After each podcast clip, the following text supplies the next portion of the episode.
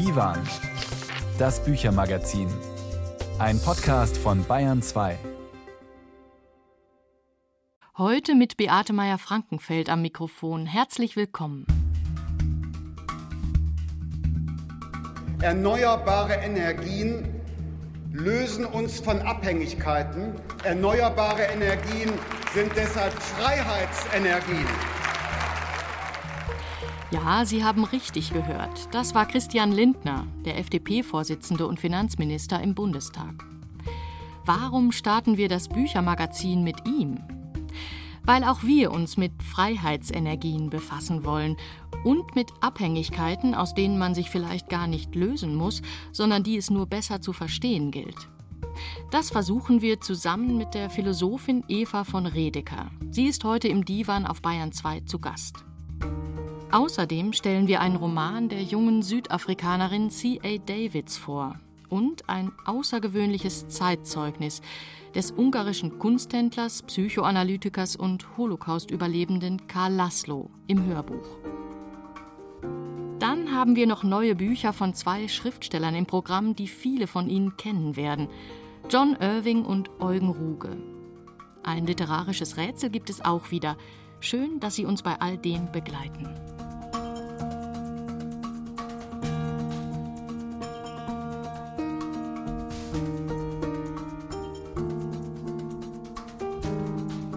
Die Wahrheits- und Versöhnungskommission in Südafrika, das Tiananmen-Massaker in Peking, die Geschichte einer jungen Südafrikanerin, das Leben eines alten Herrn in Shanghai und das eines umtriebigen Dichters aus Harlem in der ersten Hälfte des 20. Jahrhunderts. All das verbindet die aus Südafrika stammende Autorin C. A. Davids in einem einzigen Roman. Hoffnung und Revolution heißt er. Kann das gut gehen? Oder ist es nicht doch zu viel für ein Buch? Marie Schöss weiß mehr. Auf einmal klopft es an ihrer Tür. Dabei hat Beth eigentlich gar keine Freundschaften in Shanghai geschlossen. Sie ist neu in der Stadt, lebt in einem denkbar anonymen Wohnkomplex und Menschen hält sie ohnehin lieber auf Distanz. Ebenso Gefühle, Erinnerungen. Wer weiß schon, was passiert, wenn man sie wirklich an sich ranließe, oder was ins Leben einbricht, wenn man eine Tür einfach so öffnen würde.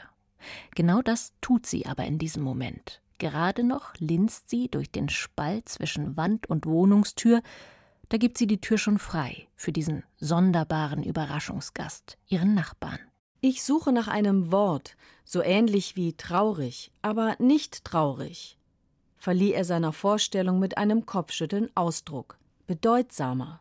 Die beiden Nachbarn rätseln eine Weile ohne jeden Erfolg. Und doch ist in der Szene alles angelegt, was ihre Geschichte für die Leserin so beglückend macht. Politisch ist dieser Roman alles andere als nostalgisch. Mit klarem, analytischem Blick werden da historische Wunden in den Blick genommen.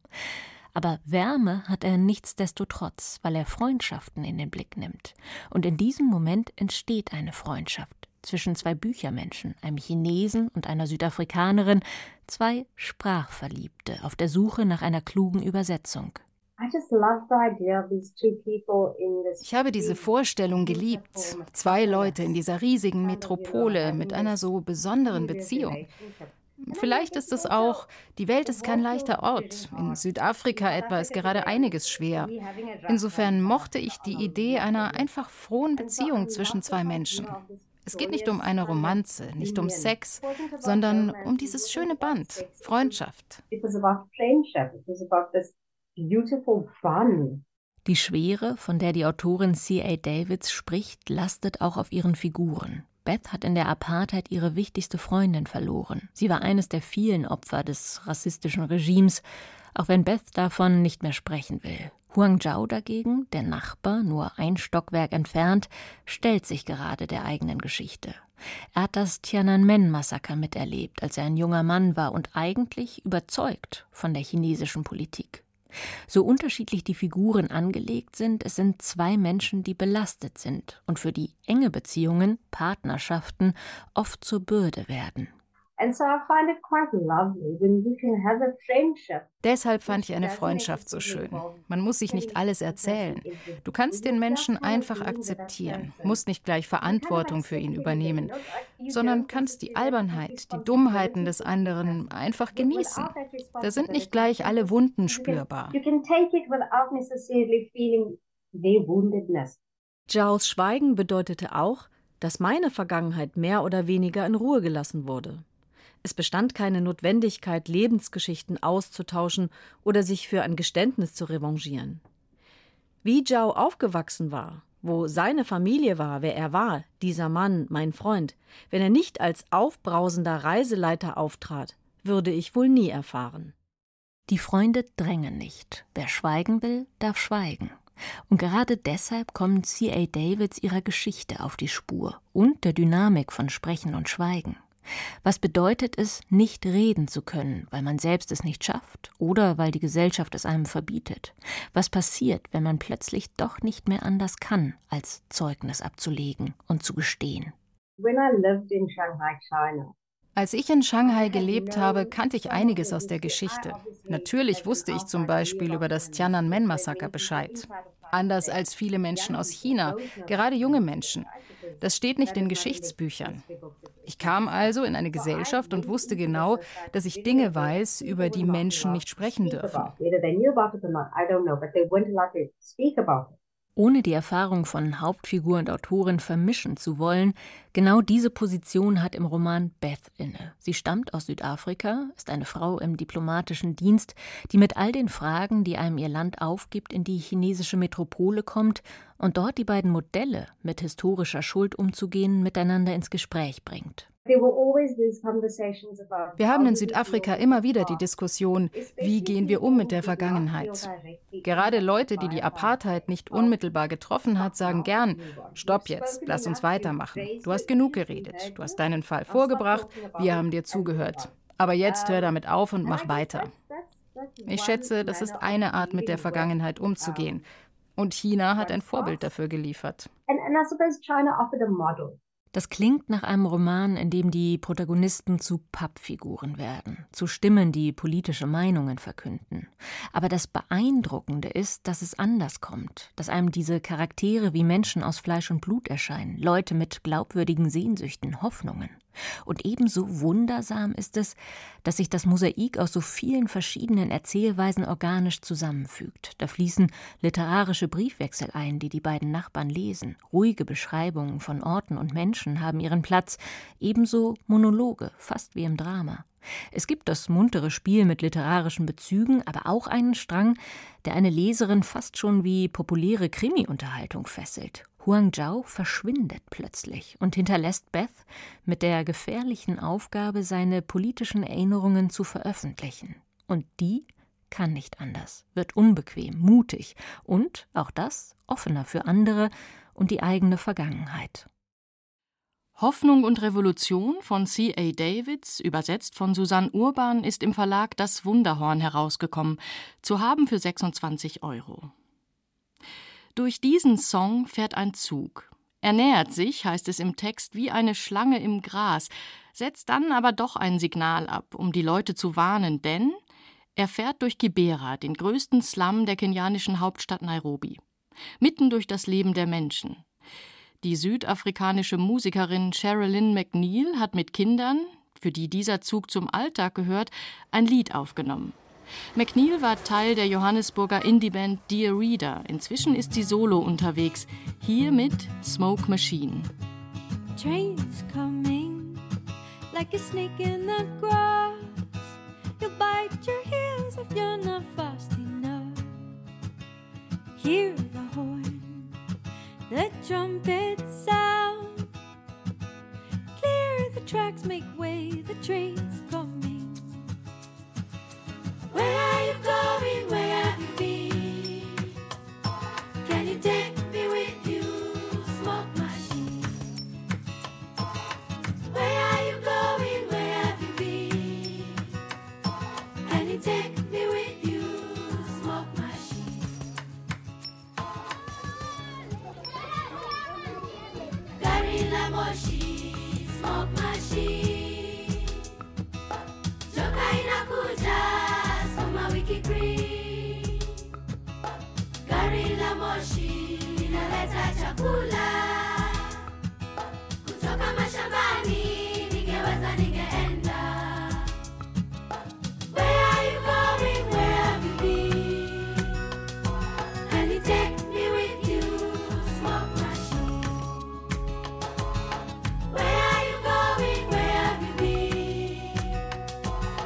take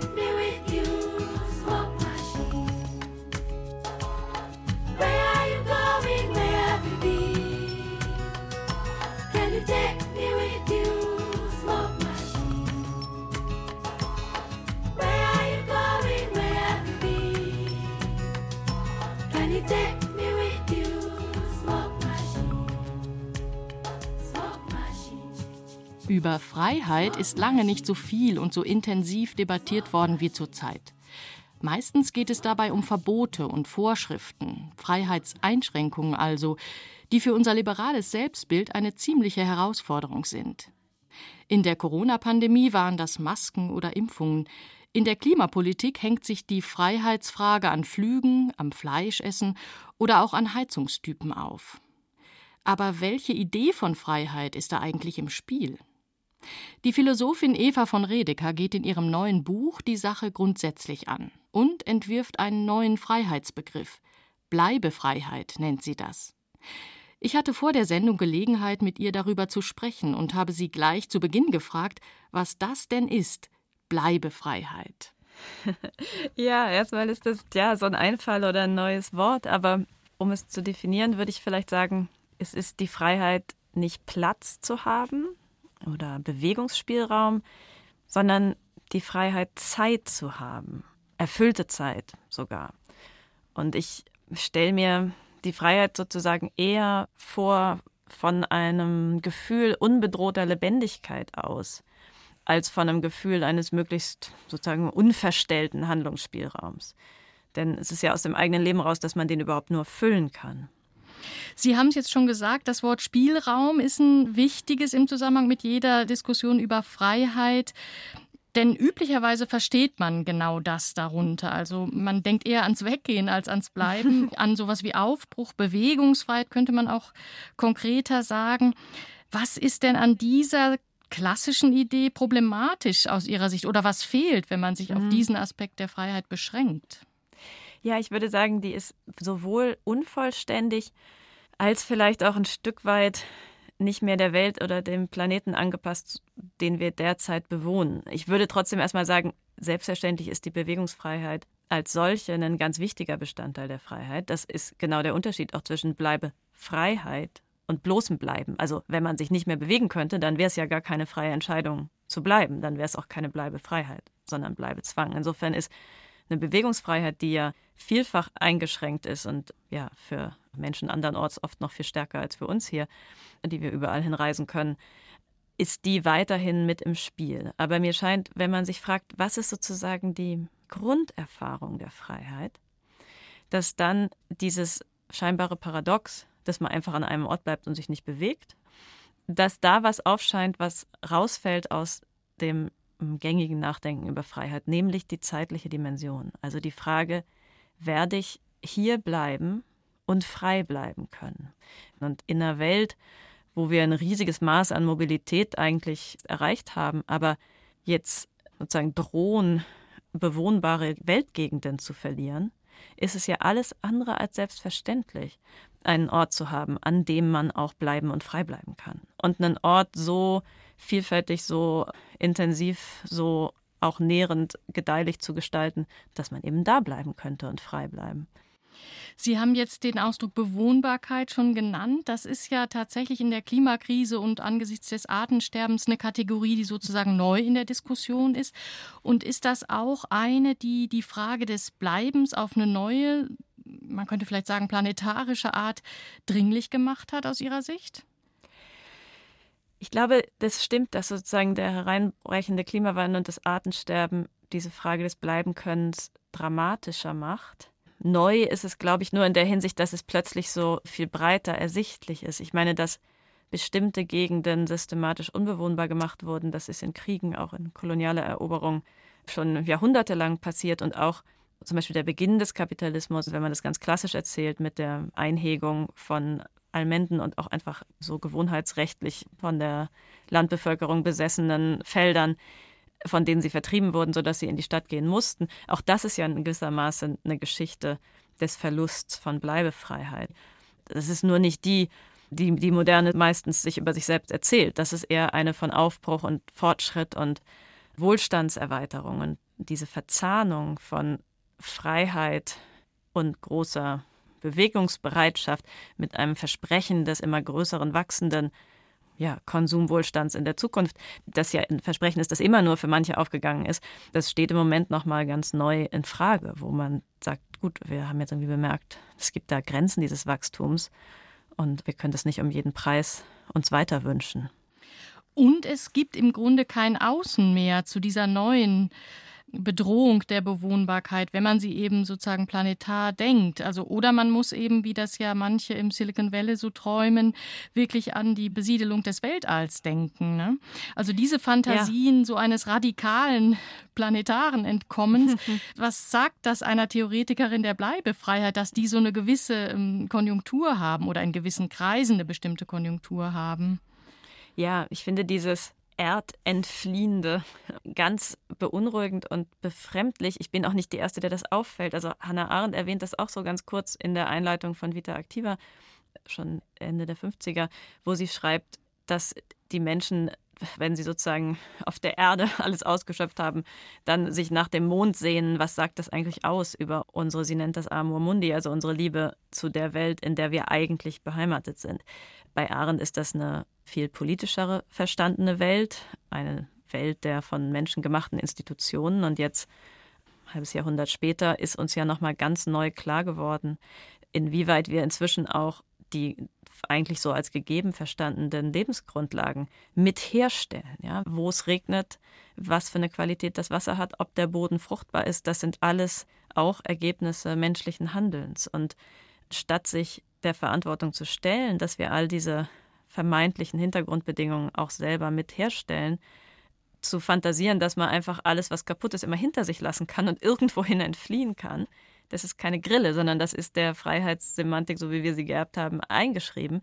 Und Arends Beobachtung mit der Sehnsucht nach dem Mond, in die so viel investiert wird, ist ja jetzt tausendfach überboten von diesen Mars-Besiedlungsprogrammen. Also sowohl eben dem SpaceX-Programm von Elon Musk, aber auch so sehr reüssierenden Philosophien, ich diskutiere den sogenannten Long-Termism kurz, die sagen, das sei eigentlich die Zukunft der Menschheit, ja, dass wir in viel, viel größerer Zahl dann das Weltall kolonisieren. Und das, das ist natürlich ein Hirngespinst, aber das hat dann zur Folge, dass man weiterhin im Namen so einer Expansion sich nicht der wirklichen Bedingungen unseres Lebens annimmt und immer was als Müll zurücklässt, also den Planeten und alle die, die es nicht schaffen, ihm zu entfliehen.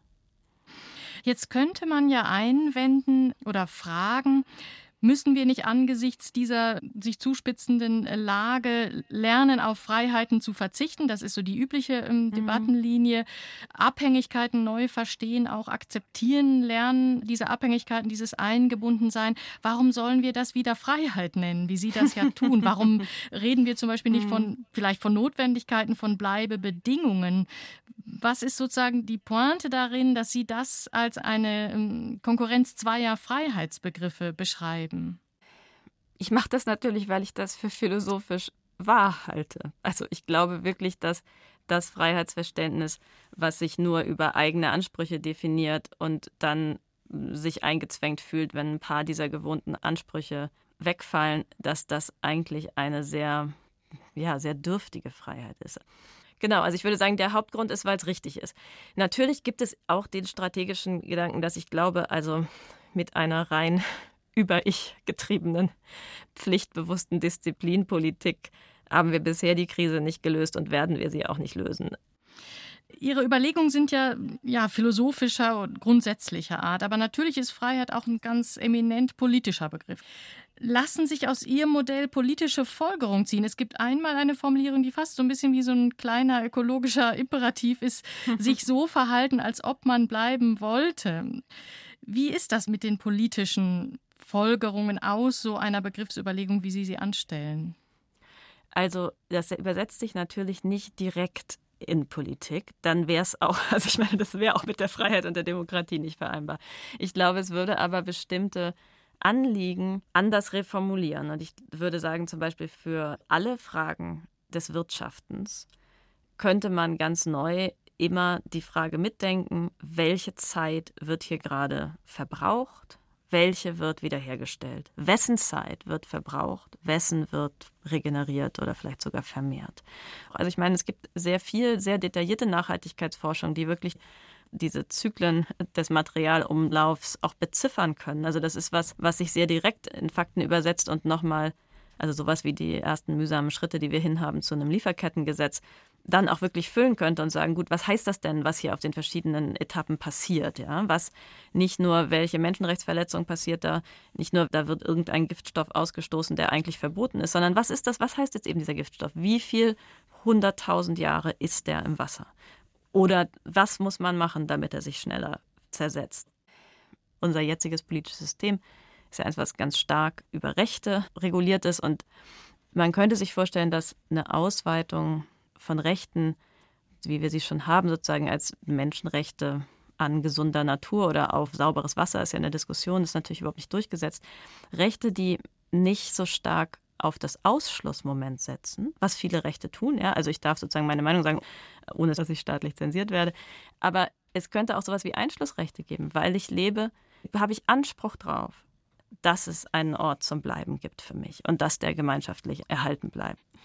Die Philosophin Eva von Redeker hat ein sehr lesenswertes Buch über eine neue Idee von Freiheit geschrieben.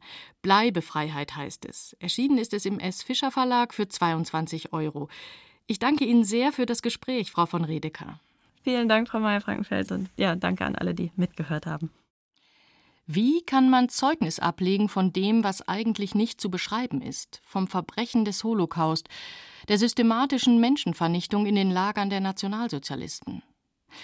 Als der ungarische Überlebende Karl Laszlo 1955 seine Erinnerungen an die Lagerhaft veröffentlichte, wurden sie kaum beachtet. Auch das gehört zur Geschichte der Shoah, dass lange niemand von ihr hören wollte. Vor einigen Jahren brachte der Wiener Verlag Das vergessene Buch, den eindrücklichen Text von Karl Laszlo, neu heraus. Nun ist er auch als Hörbuch erschienen. Ferien am Waldsee lautet der irritierende Titel, für Christina Dumas der Hörbuchtipp im Divan auf Bayern 2. Eins vorweg. Um erholsame Ferien geht es hier nicht. Ganz im Gegenteil. Der Titel des Hörbuchs Ferien am Waldsee trägt die Perfidie des SS-Regimes in sich. Während Häftlinge aus Ungarn in Konzentrationslagern gefangen gehalten und getötet wurden, erhielten ihre Familien Postkarten mit vorgeschriebenem Text und handgeschriebener Unterschrift, die ihre Liebsten angeblich am Ferienort Waldsee geschrieben hatten. Karl Laszlo, 1923 in Ungarn geboren, wurde ebenfalls deportiert. Ein Großteil seiner jüdischen Familie wurde ermordet. Er selbst überlebte mehrere Konzentrationslager, darunter auch das Vernichtungslager Auschwitz. Später wanderte er in die Schweiz aus und war in Basel als Kunsthändler, Sammler und Psychoanalytiker tätig. Zehn Jahre nach Kriegsende schrieb er die grausamen Erinnerungen auf. Ferien am Waldsee ist ein frühes literarisches Zeugnis des Holocaust. Im Konzentrationslager kam man meistens in der Nacht an. Alle wurden von SS-Leuten vorwärts getrieben. Es war ziemlich dunkel auf der Rampe, man verlor leicht seine Angehörigen im großen Tumult. Es ging alles sehr rasch vor sich, und man wurde ständig nur immer vorwärts gejagt. Nach einigen Minuten hielt die Kolonne an einem beleuchteten Ort. Dort saß ein hoher, elegant und sauber gekleideter junger SS-Offizier, ein gut aussehender Mann, mit dunklen, vor sich hinstarrenden Augen und zusammengepressten Lippen, in aufrechter, etwas steifer Haltung und dirigierte mit seinem rechten Zeigefinger die Vorbeigehenden einmal nach rechts, einmal nach links, die meisten nach links. So war die Ankunft. Wir wussten nicht, dass Dr. Med Mengele, der junge SS-Mann, der gelangweilt dort gesessen hatte, mit seinem Zeigefinger die Kandidaten für die Gaskammern nach links geschickt hatte. Das Töten wurde unter der SS-Herrschaft automatisiert, berichtete Karl Laszlo in einem Fernsehinterview. Sein eigenes Überleben, so Karl Laszlo, verdankte er auch seiner Haltung, sich niemals als Opfer zu sehen.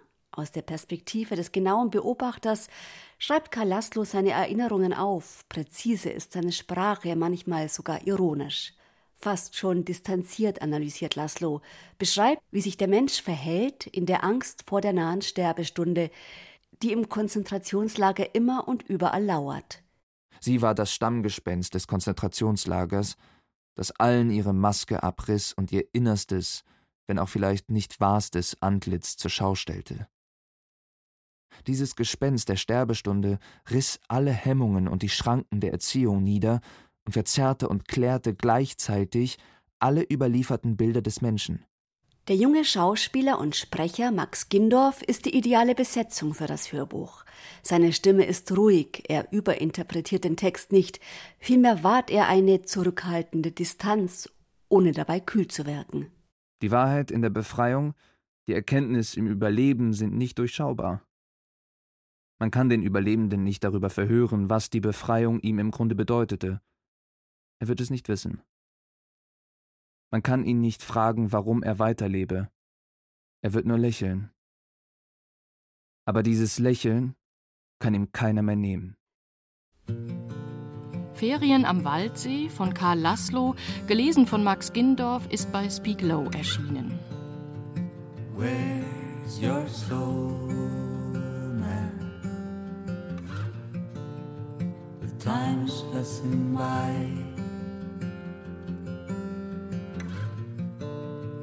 What's your goal, man? Do you ever wonder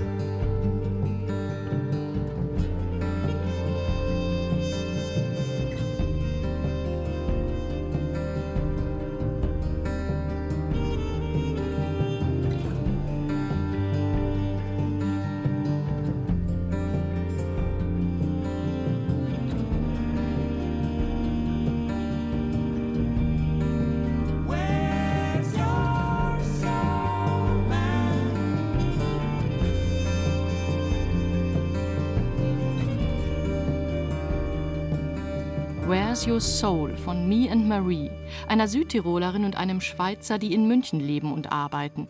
Maria de Waal, bekannt geworden mit der Gruppe Garnes und Roland Scandella.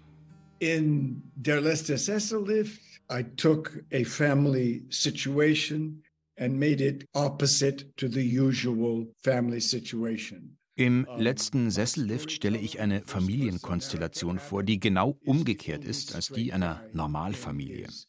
Mein Ich-Erzähler, Adam, ist sexuell gesehen der einzig geradlinige Typ in dieser ausgreifenden Familie. Seine Mutter, deren Freundin, der Ehemann seiner Mutter, seine Cousine Nora und deren Girlfriend. Sie alle sind queer. Und Adam, der einzige Heterosexuelle, benimmt sich am schlechtesten. Diesen Punkt wollte ich bewusst setzen. Ich wollte, dass der in Anführungsstrichen normalste Typ der merkwürdigste von allen ist. All die Homosexuellen in dieser Familie sind normaler als er. All the gay people in the family are more normal. Das sagt John Irving, der US-amerikanische Bestsellerautor, berühmt für Romane wie Gab und wie er die Welt sah, Das Hotel New Hampshire oder Gottes Werk und Teufels Beitrag. 81 Jahre alt ist Irving nun. Für seinen neuen Roman Der letzte Sessellift hat er, wie man das von ihm kennt, wieder ein ziemlich ungewöhnliches Figurentableau aufgemacht. Aber was sollte das auch schon sein? Normal. Tilman Urbach hat das Buch gelesen und mit John Irving gesprochen. Es braucht in diesem über tausend Seiten starken Roman nur ein paar Abschnitte, da ist man mittendrin in der Irving-Welt, diesem Kosmos aus verschrobenen Gestalten, die der Autor klug in der Balance hält zwischen Realismus und Überzeichnung. Da ist die kleine, aber quirlige Rachel genannt, Little Ray, die ein Leben lang leidenschaftliche Skifahrerin sein wird. Da ist ihr unehelicher Sohn Adam, Ich-Erzähler und späterer Schriftsteller, dessen lesbische Cousine Nora, die mit ihrem trockenen Spott die beiden alten, geifernden Tanten Abigail und Martha in Schach hält.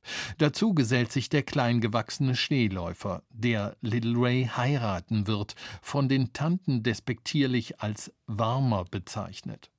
Tatsächlich outet er sich bald in Frauenkleidern als Transmensch. Nein, das ist selbst für einen Roman wahrlich kein gewöhnliches Line-up einer Familie. Gibt es eine Figur in diesem aberwitzigen Setting, die John Irving besonders am Herzen liegt? It's a hard choice between the snowshoer, the trans woman who is Adams uh, stepfather, es wäre eine knappe Entscheidung zwischen dem Schneeläufer, der Transfrau, die Adams Stiefvater ist, und Noras Girlfriend M. Ich glaube, diese beiden Charaktere sind für mich die sympathischsten. Aber es ist keine Frage für mich, dass die eigentliche Hauptperson Adams Mutter ist, Little Ray. Sie ist nicht immer sympathisch, aber alles, was passiert, passiert aufgrund ihres Charakters und ihrer Tendenz, zu weit zu gehen. Sie geht immer einen Schritt zu weit. Natürlich ist sie bewundernswert, sie ist tapfer, aber sie hält sich an keine Regel. Und so ist sie letztendlich sogar ein wenig gefährlich. So she's a little bit uh, dangerous. Aspen, Colorado 1941. Dort startet die damals gerade 18-jährige Little Ray bei einem Skirennen. Als sie nach New Hampshire zurückkehrt, bringt sie zwar keine Medaille mit, ist aber schwanger. Über den Vater wird sich Rachel zeitlebens ausschweigen.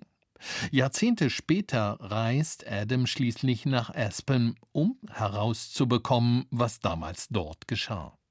Es ist eine regelrechte Achterbahn der Skurrilitäten, die Irving in seinem Roman abliefert. Eine tragikomische Tour de France, die der Familiensaga nach bereits mit der Geburt der Mutter unglücklich begann. Man darf nicht vergessen, erst war meine Mutter das Nesthäkchen der Brewsters und dann ich. Die dreifache Mutmaßung meiner Tanten. Little Ray und ich seien beide ungeplant gewesen Unsere Geburten hätten daher Chaos mit sich gebracht. Dauerhaftes Unglück werde den Rest unseres Lebens überschatten. Wie immer begegnen dem Leser und der Leserin dieses Romans Versatzstücke aus Irvings eigenem Leben. So ist Exeter, New Hampshire nicht nur sein eigener Geburtsort, sondern auch der des Erzählers Adam Brewster. Die exzessive Vatersuche, die Leidenschaft fürs Ringen, dazu diverse sexuelle Orientierungen innerhalb der eigenen Familie, das alles kennen wir sowohl aus Irvings Romanen als auch aus seiner Biografie. Ist Schreiben für Irving ein Akt, um das eigene Leben für sich selbst begreifbar zu machen? Hoffentlich nicht. sagt John Irving. I don't think so, no. Das glaube ich nicht, nein. Wenn einer meiner Figuren Schriftsteller ist, dann ergibt sich natürlich ein autobiografischer Hintergrund. Oft beginne ich mit denselben Motiven, aber all das, was danach passiert, ist überhaupt nicht autobiografisch. Das eigene Leben ist nur der erste Schritt. Es ist nur eine Stufe. It's, it's just a beginning. Der letzte Sessellift ist ein höchst ungewöhnlicher Familienroman. Mit großer Sogkraft erzählt er detailreich von den Wechselbeziehungen von Aktion und Reaktion aufeinander. Und so geht es letztlich um Zuneigung und Liebe. und deren ständige Gefährdung durch Missgunst, grassierende Homophobie, durch den Tod. Yes, that too, of course. Natürlich ist das Buch für sich genommen schon ein Akt der Solidarität mit der LGBTQ-Community. Aber ich glaube, er ist einer meiner Romane, der sich vornehmlich mit dem Verlust auseinandersetzt. Dem Verlust der Lieben, die wir vermissen, wenn sie uns verlassen. Diejenigen, die wir vermissen, weil wir sie verlieren. Jeder innerhalb der Familie, der Adam liebt. Und jeder, den Adam liebt. Bis auf eine einzige Person stirbt im Lauf des Buches. Und so muss Adam mit einem gewaltigen Verlust fertig werden. So Adam has a lot of characters to miss. Natürlich. Der letzte Sessellift ist eine Metapher für den Tod. Die Auffahrt ins weiße Nichts, eine Reise in die unversuchte Fremde, wie es im Buch den Schriftsteller Herman Melville zitierend heißt. Schon vom Umfang her, aber auch von der Überfülle des prallen Erzählens kann der Roman als Opus Magnum des inzwischen über 80-jährigen John Irving gelesen werden. Auch wenn sich das Buch viel zumutet, kann man ihm am Ende die Großartigkeit kaum absprechen. Der letzte Sessellift von John Irving, Diogenes Verlag, übersetzt von Anna Nina Kroll und Peter Thorberg, 36 Euro. Sie hören Divan, das Büchermagazin auf Bayern 2. Wie erzählt man einen Stoff neu, der tief im kollektiven Gedächtnis verankert ist? Der Berliner Schriftsteller Eugen Ruge legte 2011 mit 57 Jahren sein Prosadebüt vor, den DDR-Familienroman In Zeiten des abnehmenden Lichts, ausgezeichnet gleich mit dem Deutschen Buchpreis. Ein großes Panorama von den 50er Jahren bis zur Jahrtausendwende mit einer sprechenden Leerstelle, die Ruge damals so erklärte. Ich lasse den Leser sozusagen die Wände mit hinein fantasieren in dieses Buch. Ich spare mir das einfach. Ich spare es eben einfach deswegen, weil über die Wände schon sehr viel gesagt und geschrieben und gefilmt worden ist und weil die Bilder eigentlich da sind. Das braucht man nicht nochmal zu erzählen, nicht? Auch der neue Roman von Eugen Ruge kalkuliert die Bilder im Kopf bei Leserinnen und Lesern mit ein. Das Ereignis, um das es hier geht, gehört zur europäischen Kulturgeschichte und beschäftigt seit fast 2000 Jahren die Fantasie Pompeji. Vom Vulkanausbruch selbst erzählt Ruge sehr anschaulich im letzten Kapitel. Er spart ihn also nicht aus. Worauf es aber eigentlich ankommt, das ist die Vorgeschichte der Katastrophe, die Situation, auf die sie trifft. Und beim Lesen weiß man schon, dass sie kommt und wie sie aussehen wird. Pompeji oder die fünf Reden des Jovna heißt der Roman. Mein Kollege Eberhard Falke hat ihn gelesen und ist bei mir im Studio. Hallo. Hallo. Pompeji ist ja, ich habe es schon gesagt, seit Jahrhunderten ein Faszinosum. Gerade sind mehrere neue Bücher erschienen, ein historischer Roman, ein Sachbuch. Was macht Eugen Ruge jetzt aus diesem Stoff? Ja, wie du sagst, Faszinosum. Er beutet dieses Faszinosum auf eine sehr unterhaltsame Weise aus. Die Dramaturgie lässt ja keinen Ausweg, man weiß, wie es endet. Das pompeianische Leben ist überliefert durch diese Fresken, die man in den Villen gefunden hat. Und das ist vielversprechend. Da ist viel Sex drin, da ist viel Luxus drin, da ist viel Dekadenz drin und natürlich diese plötzliche Katastrophe, die den einmaligen Fall, glaube ich, in der Archäologiegeschichte geschaffen hat, dass da ein Ort konserviert wurde, von jetzt auf gleich, durch den Ascheregen. Und das spielt alles natürlich in dem Roman assoziativ, aber auch direkt eine Rolle. Wir werden ja da sehr direkt hineingeführt in das städtische Leben vor dem Vulkanausbruch. Was für eine Gesellschaft ist das, die Ruge da beschreibt? Was geht da so vor? Also es ist eine sehr bunte und gleichzeitig aber auch in viele Fraktionen unterteilte Gesellschaft. Also ein Punkt, den er uns ziemlich ausführlich vorführt, es beginnt ja damit, dass eine berühmte Voraussage in einem Hühnerstall, in einem Vogelschutzverein. Das ist also auch schon etwas, wo man merkt, er meint das nicht so hundertprozentig ernst. Es gibt einen Vogelschutzverein, da treffen sich Außenseiter und die haben einen Wissenschaftler eingeladen, der sich damit beschäftigt, warum sterben an dem Hang des Vulkans die Vögel weg plötzlich. Und es stellt sich heraus, dass da schwefelige Dämpfe austreten. Daraus schließen sie, ja, der Vulkan ist also wieder langsam und mehr und mehr in Bewegung. 62 gab es ja schon ein schweres Erdbeben. Und ziehen daraus die Schlussfolgerung bzw. setzen die Parole in die Welt, dass Pompeji einfach umziehen muss. Sie wollen eine neue Stadt gründen, diese ganzen Außenseiter, Epikureer, Pythagoreer, also da kommt sozusagen die ganze Liste vor, was wir an antiker Philosophie kennen. Die werden uns hier so ein bisschen als fanatische, naja, ich will nicht sagen Spinner, aber sowas ähnliches vorgeführt, ganz schön ironisch. Jedenfalls geben sie die Parole aus, Pompeji muss umziehen. Sie versuchen das dann auch zu veranstalten in einem Ort am Meer. Gleichzeitig weht ihnen aber schwer der Wind der Geschäftsleute, der Politiker, der Interessenvertreter ins Gesicht, denn die wollen natürlich ihre Geschäftsmodelle in Pompeji nicht aufgeben, nicht ihre Grundstücke und so weiter und so fort. Und daraus ergibt sich eine sehr bunte Handlung. Das klingt jetzt alles sehr nach einem politischen Roman in gewisser Hinsicht auch. Ist das auch ein historischer, ein klassischer historischer Roman aus deiner Sicht? Ein klassischer historischer Roman, wenn man das behaupten wollte, dann würden alle ernsthaften Menschen, sei es nun Studienräte oder Antikenforscher, protestieren. Also es ist kein klassischer historischer Roman, der die Verhältnisse nach bestem Wissen und Gewissen und auch der Wissenschaft rekonstruiert, sondern der Ruge, der stellt sich schon die Lizenz zum freien Fabulieren aus. Und das zeigt sich schon als Signal, wenn er davon spricht, wie dieser Text eigentlich überliefert worden ist, dieser Erzähltext, denn da spricht so eine Art Krüppchen, die den Vulkanausbruch überlebt haben und die angeblich auf 16 Schriftrollen ihren Bericht in eine Amphore gesteckt haben und das für die Ewigkeit aufgehoben haben. Und wer die gefunden hat, das wird aber auch nicht gesagt. Aber man erkennt, da wird fabuliert.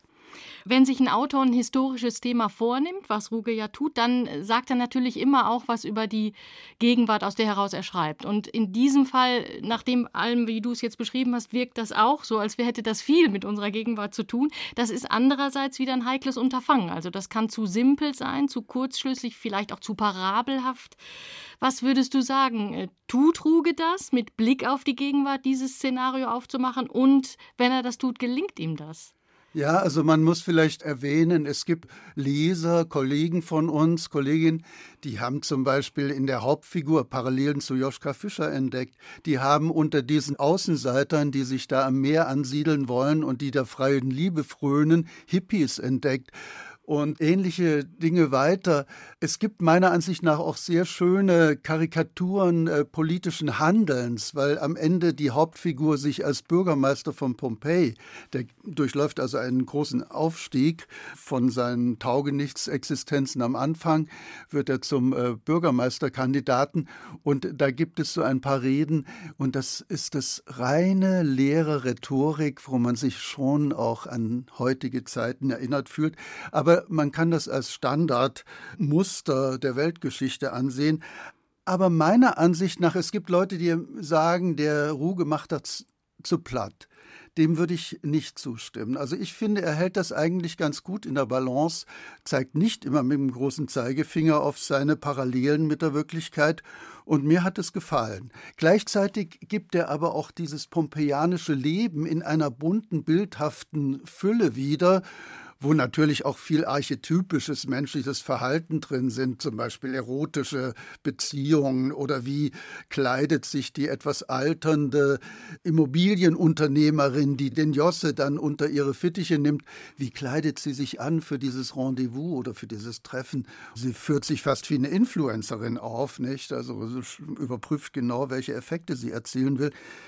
Aber kurz und gut, äh, um deine Frage zu beantworten, ich finde, er hält es ganz gut in der Balance, was die Vergangenheits- und die Gegenwartsbezüge angeht. Wir haben es am Anfang schon gesagt, dieser Stoff ist ja einer, bei dem man weiß, wie es ausgeht. Und man weiß auch, dass es sozusagen schlecht ausgeht nach allem, was du jetzt erzählt hast, stellt sich dann noch mal ein bisschen anders die Frage, wo ist die Pointe darin, sich diesen Stoff überhaupt noch mal vorzunehmen, ihn noch mal zu erzählen? Wie würdest du das beschreiben? Ja, das ist schon eine Frage, die man sich natürlich stellen kann. Und nachdem mir der Roman äh, unterhaltsam erschien, habe ich auch ein bisschen gegraben nach Argumenten, äh, die man da finden könnte. Und ein Argument ist mir eingefallen, das mir eigentlich ganz schlüssig erscheint, äh, nämlich er erzählt eigentlich auch eine Schlüsselgeschichte, die in der Weltgeschichte immer wieder vorkommt, nämlich eine Katastrophe ist absehbar. Die Menschen wissen eigentlich, dass sie kommen wird. Und trotzdem sind sie nicht in der Lage, sich zu einigen. Auch da äh, könnte man Parallelen zu heute sehen, nicht? Sondern sie führen ihre Statuskämpfe weiter, sie führen ihre Rechthabereikämpfe weiter, ihre Eitelkeiten und so. Es tritt ja auch äh, zum Beispiel auch die Wissenschaft auf, nämlich in Gestalt von Plinius dem Älteren, der ein berühmter Naturforscher war und der vom Romanpersonal besucht wird und um Rat gefragt wird, wie er das einschätzt. Und das ist auch eine ganz schöne äh, Satire auf die Tunnelblicke der Wissenschaft manchmal, weil er die Lage ausschließlich nach dem beurteilt, was er bisher gelesen hat und was er kennt. Und er kommt nicht darüber hinaus. Und das ist auch eine ganz hübsche Szene. Von daher würde ich sagen, es zeigt schon viel von dem Dilemma, in dem wir stecken. Und dass es nicht so einfach ist zu sagen, jetzt reißt euch doch mal alle zusammen, ihr wisst doch, das ist gefährlich und seid euch doch mal einig. So einfach ist es eben nicht. Und das zeigt uns der Ruge ganz gut. Für dich ist das Buch tatsächlich eine Empfehlung, oder? Ich würde sagen, ja, das ist ein recht buntes äh, Karussell des pompeianischen Lebens und dieses Karussell kreist um einen durchaus ernstzunehmenden Kern und ich finde auch so der Abschluss, bei dem im letzten Kapitel äh, der Vulkanausbruch geschildert wird, der trügt auch nicht darüber hinweg, dass das wirklich ein dramatisches, schlimmes und erschütterndes Ereignis war, das auch aufgrund seines Tragödiencharakters in Erinnerung geblieben ist. Eberhard Falke über Pompeji oder die fünf Reden des Jofna von Eugen Ruge. Vielen Dank für deine Einschätzung. Ich danke auch. Der Roman ist bei DTV erschienen und kostet 25 Euro. Melody Gardot sang schon als Teenager in Bars, um ihr Taschengeld aufzubessern. Zur professionellen Musikerin aber wurde sie erst nach einem tragischen Unfall. Mit 19 Jahren wurde sie von einem Auto angefahren, trug schwere Kopf- und Wirbelsäulenverletzungen davon. Später, in der Reha dann, bekam sie Musiktherapie, begann eigene Stücke zu schreiben. Heute ist Melody Gardot eine bekannte Jazz-Singer-Songwriterin. Hier ist sie mit All That I Need Is Love. Boys like to think they can have it all. Well, they don't know they're still so small. All that they see is life is opportunity. Guys like to think they'll get any girl that just one look or one quick twirl that these acts alone will buy him away into my home. No, well, they don't know, no, they don't know, well, all that I'm dreaming of. They don't know, you know that they don't know that all that I need is love. So much of these times I've been physical, well, all the love now, where'd it go? Could it be my words are altogether totally absurd?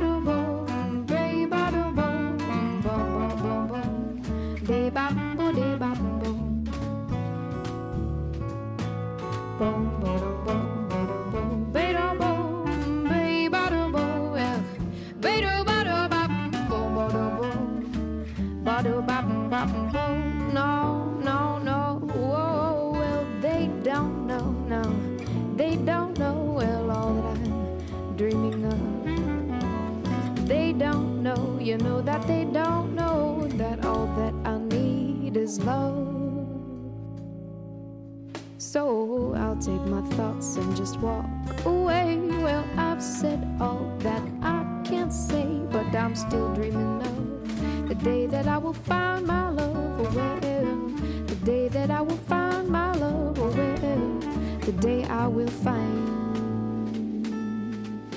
my love. Und jetzt sind Sie wieder dran bei unserem Literaturrätsel. In der letzten Divan-Ausgabe war General Henrik zu erraten aus dem Roman Die Glut des ungarischen Schriftstellers Sándor Mároly. Unter denen, die es gewusst haben, hat das Losglück Peter Förg aus Waging am See getroffen. Gratulation an Sie, Ihr Wunschbuch ist auf dem Weg zu Ihnen. Diesmal suchen wir keine erfundene Person, sondern einen Autor. Einen, den Sie aber vielleicht doch an seiner berühmtesten literarischen Figur erkennen, von der hier auch die Rede ist. Servus, ich bin's, die Walli. Wo darf's denn hingehen? Zum Flugplatz. Ah, da kommen's aber schneller mit der S-Bahn hin. Ist der groß, dieser Flugplatz? Riesig. Ein Aerodrom International. Aber wenn man nicht aufpasst, kann man sich verlaufen. Ich brauche nur einen kleinen. Man verirrt sich so leicht. Einen kleinen? Moment einmal. Da müssen wir in eine andere Richtung. Sind Sie Schriftsteller? Wie haben Sie das gemerkt? Sie schreiben ja dauernd in Ihr Notizbuch. Eigentlich habe ich gerade etwas gezeichnet. Mein nächstes Buch soll Bilder enthalten, sonst versteht man es nicht. Ah, eine Grafik-Novel. Sieht aber eher nach was Altmodischem aus. Worum geht's denn in dem Buch? Vor sechs Jahren hatte ich eine Panne. Mhm. Ich war so verlassen wie ein Schiffbrüchiger auf einem Floß mitten im Ozean. Ganz allein, ohne fremde Hilfe. Dann habe ich eine ganz außergewöhnliche Persönlichkeit getroffen. Er kam von weit her. Aha. Und hat er Ihnen aus der Patsche geholfen? Im Grunde haben wir uns nur unterhalten. Ich habe viel von ihm gelernt, besonders über Blumen. ich mag ja Rosen gern. Er auch. Wir sind Freunde geworden, bis er eines Nachts plötzlich verschwand. Echt jetzt? Wie hat er denn ausgesehen? Sein Haar war golden und er trug einen gelben Schal. Er konnte auch mit Tieren sprechen. Kommt das in Ihr Buch? Das wird ja ein Märchen. Ich möchte nicht, dass man mein Buch leicht nimmt. Es geht um ein Geheimnis. Ach so. Wollen Sie mir das vielleicht verraten? Womit kann man sehen, was für die Augen unsichtbar ist? Hm, keine Ahnung. Vielleicht äh, ein Mikroskop? Am besten, ich zeige Ihnen, was ich gemalt habe. Ja. Schauen Sie. Mhm. Macht Ihnen diese Zeichnung Angst? Das ist ja ein Elefant. In einer Riesenschlange. Sieht es nicht eher wie ein Hut aus? Na, also, wie sollen denn Hüte Elefanten verdauen, bitte? Sie sind ziemlich helle, das ist selten. Halten Sie jetzt bitte an. Ja? Genau hier. Reichen 20 Francs? Hatte Problem. Aber bis zum Flughafen haben wir noch ein Stück. Und draußen ist Nacht. Wo wollen Sie denn hin? Geradeaus kann man nicht sehr weit kommen. Ja, eben, das sehe ich auch. Ich schaue mir den Himmel an. Wissen Sie, ich habe Sterne, die lachen können. Sie sind wie Glöckchen.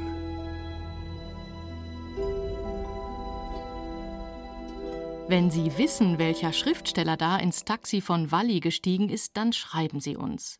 Per Post an Bayerischer Rundfunk, Redaktion Kultur aktuell, Divan 81011 München oder per Mail an divan.bayern2.de. Und bitte nennen Sie uns Ihr Wunschbuch aus dieser Sendung. Damit verabschiedet sich das Büchermagazin. Fürs Zuhören bedankt sich im Namen des ganzen Teams Beate Meyer-Frankenfeld.